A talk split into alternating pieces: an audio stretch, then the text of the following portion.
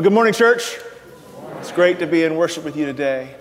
I can't believe it's already September. Isn't it wonderful that we get to look forward to, to um, cooler weather and college football's already on TV? I hope your team won last night. Did your team win? Yes. All right, all right, good. I grew up in the church.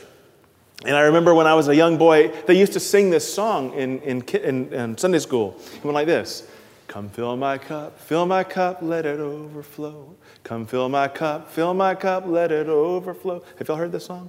Come fill my cup, fill my cup, let it overflow, let it overflow with love. Y'all never heard that song? Nope? Okay, great. well, y'all don't remember that song because you never heard it before. I don't remember anything else about that song. I don't know if it had more verses, but I do remember what our uh, Sunday school teacher told us as we were singing it one Sunday morning. She said, This is how love works. This is how love works. She said, um, She took a coffee mug and she began to pour water into that mug. And she said, God fills us up. And then she just kept pouring water into that cup until it reached the top. And then when it formed a meniscus, you know what that is, right? Isn't that a great word? I love meniscus. I've been trying to work that into a sermon for three years. when it formed a meniscus, she said, does God stop there? Is he worried that he might pour too much? That he might waste some of it? Is he worried that he might make a mess with his love? And then she looked at all of us and looked around at us, and we didn't know what to say. And so then she poured more water into that mug, and it began to spill all over the side of the cup and run onto the table, and then some of it even spilled onto the floor. We were very worried. We were making a huge mess. But she said, This is how God loves you. He fills you up, and He keeps filling you up until you can't contain it anymore. And God wants each one of us to let His love overflow out of us to the world around us. That's how God loves you. That image has stuck with me through the years, and sometimes I feel like I am overflowing in God's love. Like when Ashley said yes, woohoo, you know, when I held my first child in my arms for the first time. But sometimes I don't feel like I'm overflowing at all. Sometimes I feel like I'm empty. Maybe sometimes you feel the same. Sometimes we see, feel so full of God's love that it's overflowing, and sometimes we don't feel that way at all. Today, I want to talk to you about the parable of the Good Samaritan. It's a story many of you probably know by heart, and because of that, you might feel like you already know everything about it that there is to know. But if I can, I'd like to invite you to lean in just a little, to think deeply with me about what's happening in this parable. Maybe God can use it today in our lives. I'd like you to pray with me. Father, we do want to hear from you. So we ask you to speak to us through your word this morning. Use this time to challenge us, to show us areas of our lives that we have not given to you. We ask you to speak to us, to speak to our hearts, and to fill us. Make us people who overflow with your love so you can build your kingdom in and through us. In Jesus' name, amen. All right, let's look at this parable together. This is on page five of your bulletin. This is Luke 10, starting at verse 25. A lawyer stood up to test Jesus. Teacher, he said, What must I do to inherit eternal life? He said to him, What is written in the law? What do you read there? And he answered, You shall love the Lord your God with all your heart, with all your soul, with all your strength, and with all your mind, and, and your neighbor as yourself. And Jesus said to him, You have given the right answer. Do this, and you will live. Now, as we encounter this parable, it's important that we understand and keep in mind what this whole interchange is about. This whole section is about inheriting or gaining or living eternal life. That's what this section is about. He started off by saying, What must I do to inherit this eternal life. And so, when, as we read the rest of this interchange between Jesus and this lawyer, that's what we need to remember that this is what it means to inherit eternal life. That's what we're talking about. It's eternal life that Jesus is describing. And let me also say that lots of people assume that eternal life is what happens after our earthly life is over. That seems to be what this lawyer assumed. And that's partly true. Certainly, there is eternal life to look forward to. But that's not how Jesus describes eternal life as we will see this morning. Living in eternal life starts here, living in eternal life starts now. All right, back to the text. Notice that Jesus did not answer the question but puts the question back on the lawyer. The lawyer said, What must I do to inherit eternal life? Jesus said, What do you, what, what's written in the law? How do you read it? And Jesus is saying, Hey, you know what? You're a lawyer, you tell me. And, um, and so the lawyer said, Well, here's, the, here's my answer, my best answer. Love the Lord your God with all your heart, with all your soul, all your strength, and all your mind, and your neighbor as yourself. And Jesus said, You're right. Do that, and you will live. You'll remember that on another occasion, Jesus, when he was asked, when he was asked, What's the greatest commandment in the law? He said the same thing You shall love the Lord your God with all your heart, with all your soul, and with all your mind. This is the greatest and first commandment. And a second is like it you shall love your neighbor as yourself. And then he says something remarkable. He says, On these two commandments hang all the law and the prophets. In other words, everything else hangs on doing these two things loving God with everything you are and loving your neighbor as yourself. Everything hangs on that, which means that if you don't have those right, then it doesn't matter how well you follow any of the other laws.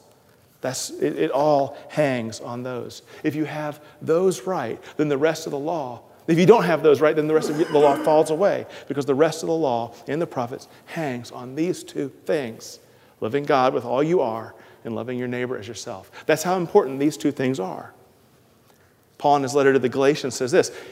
This is, this is Galatians chapter 5, verse 14. He says, For you were called to freedom, brothers and sisters. Only do not use your freedom as an opportunity for self indulgence, but through love become slaves to one another. For the whole law is summed up in a single commandment you shall love your neighbor as yourself. The whole law is summed up in that single commandment you shall love your, your neighbor as yourself. The whole law. James calls this the royal law. He says, You do well if you fulfill the royal law. According to the scripture, you shall love your neighbor as yourself. Loving God and loving your neighbor are of the highest importance in the Christian life. There's nothing more important. And in fact, in, in this passage about the Good Samaritan, we see that loving God and loving your neighbor is what eternal life actually is. Okay, let's look back at the text. The lawyer wants to know how to inherit eternal life, and Jesus says, What do you read in Scripture? And the lawyer says, Love God and love your neighbor. You've answered this correctly. Do this and you will live. And now we're at verse 29. But wanting to justify himself, the lawyer asked Jesus, But who is my neighbor? And again, Jesus doesn't answer his question. He didn't answer the first question, really, and he's not answering this one. Instead, he tells a story, and this is a brilliant moment because in telling the story, he reveals to the lawyer and to us that the question, Who is my neighbor? that isn't the right question at all. Because what the man really wanted to know was this Who do I have to love? And who can I hate? If, God, if loving God and loving my neighbor is what eternal life is, then who is my neighbor? Who do I have to love? And who can I get away with not loving in this world? If I can know who my neighbors are, then I'll also know who my neighbors aren't. And so Jesus tells him a story. And in the story, there's a man who's beaten up and left for dead. And then Jesus tells him that a priest comes up, and this lawyer would almost, would certainly have considered a priest his neighbor a person God would want him to love. But the priest ignores the man who was robbed and beaten and passes by on the other side. And again, another person comes by, this time a Levite. He's almost a priest. He, he also serves God in the temple. He's also very much a person that the lawyer would consider his own neighbor. But he too ignores the man and passes by on the other side.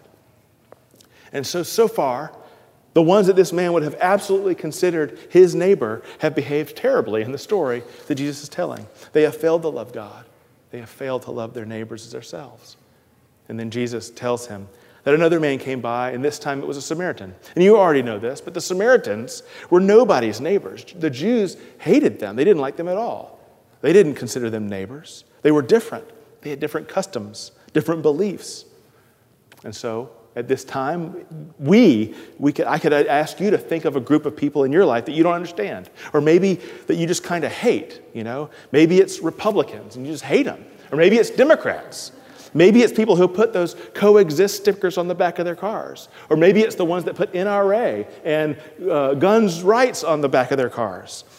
Maybe it's Alabama fans. Maybe, maybe it's Auburn fans, more likely. Maybe it's rich people Maybe it's poor people. Maybe it's Middle East terrorists. You know, or you put, is there a category of people in your heart that you don't consider your neighbor? That maybe it's okay for you not to love them. whoever it is for you. When Jesus is talking about a Samaritan, he's saying that th- it was that kind of person. It was that kind of person. That kind of person who came near and who had been to that man who had been left for dead. And when he saw him, it was that kind of person who was moved with compassion. And look what that kind of person did. He went to him and he bandaged, his wounds. This is verse 34. This means that, I mean, you know that they didn't carry first aid kits around with them back then, right? And so to bandage his wounds, he likely had to tear his own clothing to make bandages for him. It says that he um, anointed, poured oil and wine on his wounds. That, those were his provisions for his journey. He would have cooked with that oil. He would have used the wine for his own refreshment. Yet it was, he poured them on this man. And then he put, a, put him on his own animal. So now this Samaritan man is walking where before he had likely been riding. And then he brought him to an inn and he paid the innkeeper to take care of him. And actually, he actually stopped his journey to go with that Samaritan. I mean, to go with that man that had been robbed and stayed there the whole night with him. So, wherever this Samaritan was going, he didn't make it that night. He stopped and cared for this man. The next day, he took two denarii out and gave it to the innkeeper and said, Take care of him. And when you come back, I will repay you whatever more you spend. He gave enough money to the innkeeper for the guy to stay for two weeks. Everything the Samaritan did for this man was costly. It cost him something to be a neighbor, it cost him something to show him kindness. He tore his clothes to bandage him. He used his oil and wine to treat the wounds. He gave up his own mode of transportation so he could help this man. He paid for two weeks at the inn. And so Jesus asked the lawyer in verse 36 Now, which of these three do you think was a neighbor to the man who fell into the hands of the robbers? And the man said, The one who showed him mercy. And Jesus said to him, Go and do likewise. The lawyer was asking, Who is my neighbor? He was asking Jesus, what does the law re- Who does the law require me to love? And Jesus tells him with, his, with this parable that that's not even close to the right question. We shouldn't be asking, Who is my neighbor? We shouldn't ask, Who does the law require me to love? That's not the right question. Instead, the question we should ask is, What does it look like for me to be a neighbor? And the story Jesus told showed that being a neighbor means showing mercy, even to perfect strangers and sacrificing our own resources to do it. That's what this parable shows us. That's what it means to be a neighbor to someone. And consequently, that's what it means to live an eternal kind of life. It's about loving God and loving our neighbors. It's about being a neighbor to everyone, especially to those who have fallen into the hands of robbers and bandits and who have been left for dead by the side of the world. You know what Jesus said about loving God and loving our neighbor? He said it fulfills the whole law, that the whole law hangs on doing that. And if we get this right, we've got it all. A few weeks ago, we talked about what Paul said in Ephesians chapter 5. He said, Be imitators of God. Do you remember that? Imitate God. You want to know what that looks like? Right after he said, Imitate God, Paul also said, So live in love, as Christ loved us and gave himself for us. To imitate God, we have to live in love. Love has to be our way of life. One pastor preaching on this text said, To live in love means that if you're breathing, it's time to do it. He said, If you're thinking, it's time to do it. It's time to love. He said, Check your pulse. If you've got a pulse, then it's the time to do it. It doesn't matter who you're facing. It doesn't matter what they might have done to you. It doesn't matter what they've said to you or who they are, or even if they are threatening your life. If you are alive, then it's the time to love. Live in love. That's what it means to imitate God, to live in love. That's what it means to be a neighbor. It's living in love, letting love overflow out of you and out into the world to everyone in need. I'm going to wrap this sermon up. But before I close, I just want to say this. Throughout the Old Testament, God's people were migrants and they were refugees. Isn't that what most of the Old Testament story is about? God's people moving from one place to another, seeking safety, seeking a home. I mean, in our reading from Isaiah today, God is telling his people who are exiled in Babylon, the wilderness and the dry land shall be glad, the desert shall rejoice and blossom like the lily. Say to those who are of fearful heart, Be strong, do not afraid. Behold your God. He will come and save you. God's people were a refugee people. And Jesus, when he was a boy, his parents had to take him and flee an evil government at war with its own people, a king and a dictator who had ordered all the young boys killed. And so they took him and the rest of the family and all their possessions and they fled to Egypt, seeking safety, a place to call home. Jesus, our Savior, our Lord, was a refugee. And I think about all the refugees trying to find a home, a, a safe place that are traveling right now. Uh, people probably in ships on, on the Mediterranean Sea as we speak, trying to find a home in Egypt. I mean, in Europe.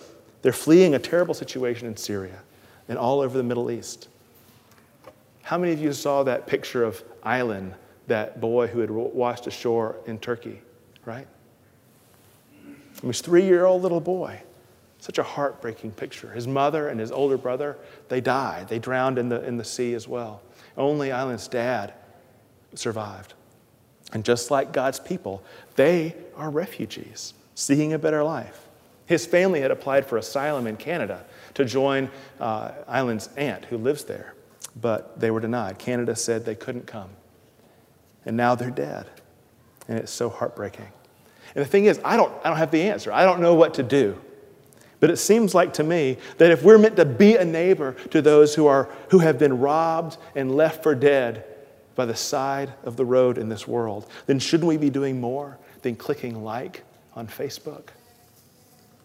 I mean, I saw a cartoon that somebody had drawn, and it was of Aylan laying lifeless on that beach, and there was this dump truck that had backed up to him, and it was just unloading a whole bunch of thumb up likes um, on top of him, all around him because that was our response. That was how we responded. That's how the world responded. We, all of us clicked like.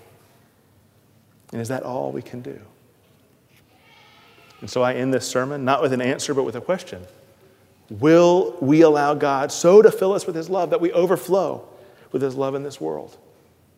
Will we as individuals and as a church be a neighbor to those who have been robbed and who have been left for dead? Jesus says that loving God and loving our neighbor is what eternal life is all about. And he also said that eternal life starts now. His invitation to us is to start living it now.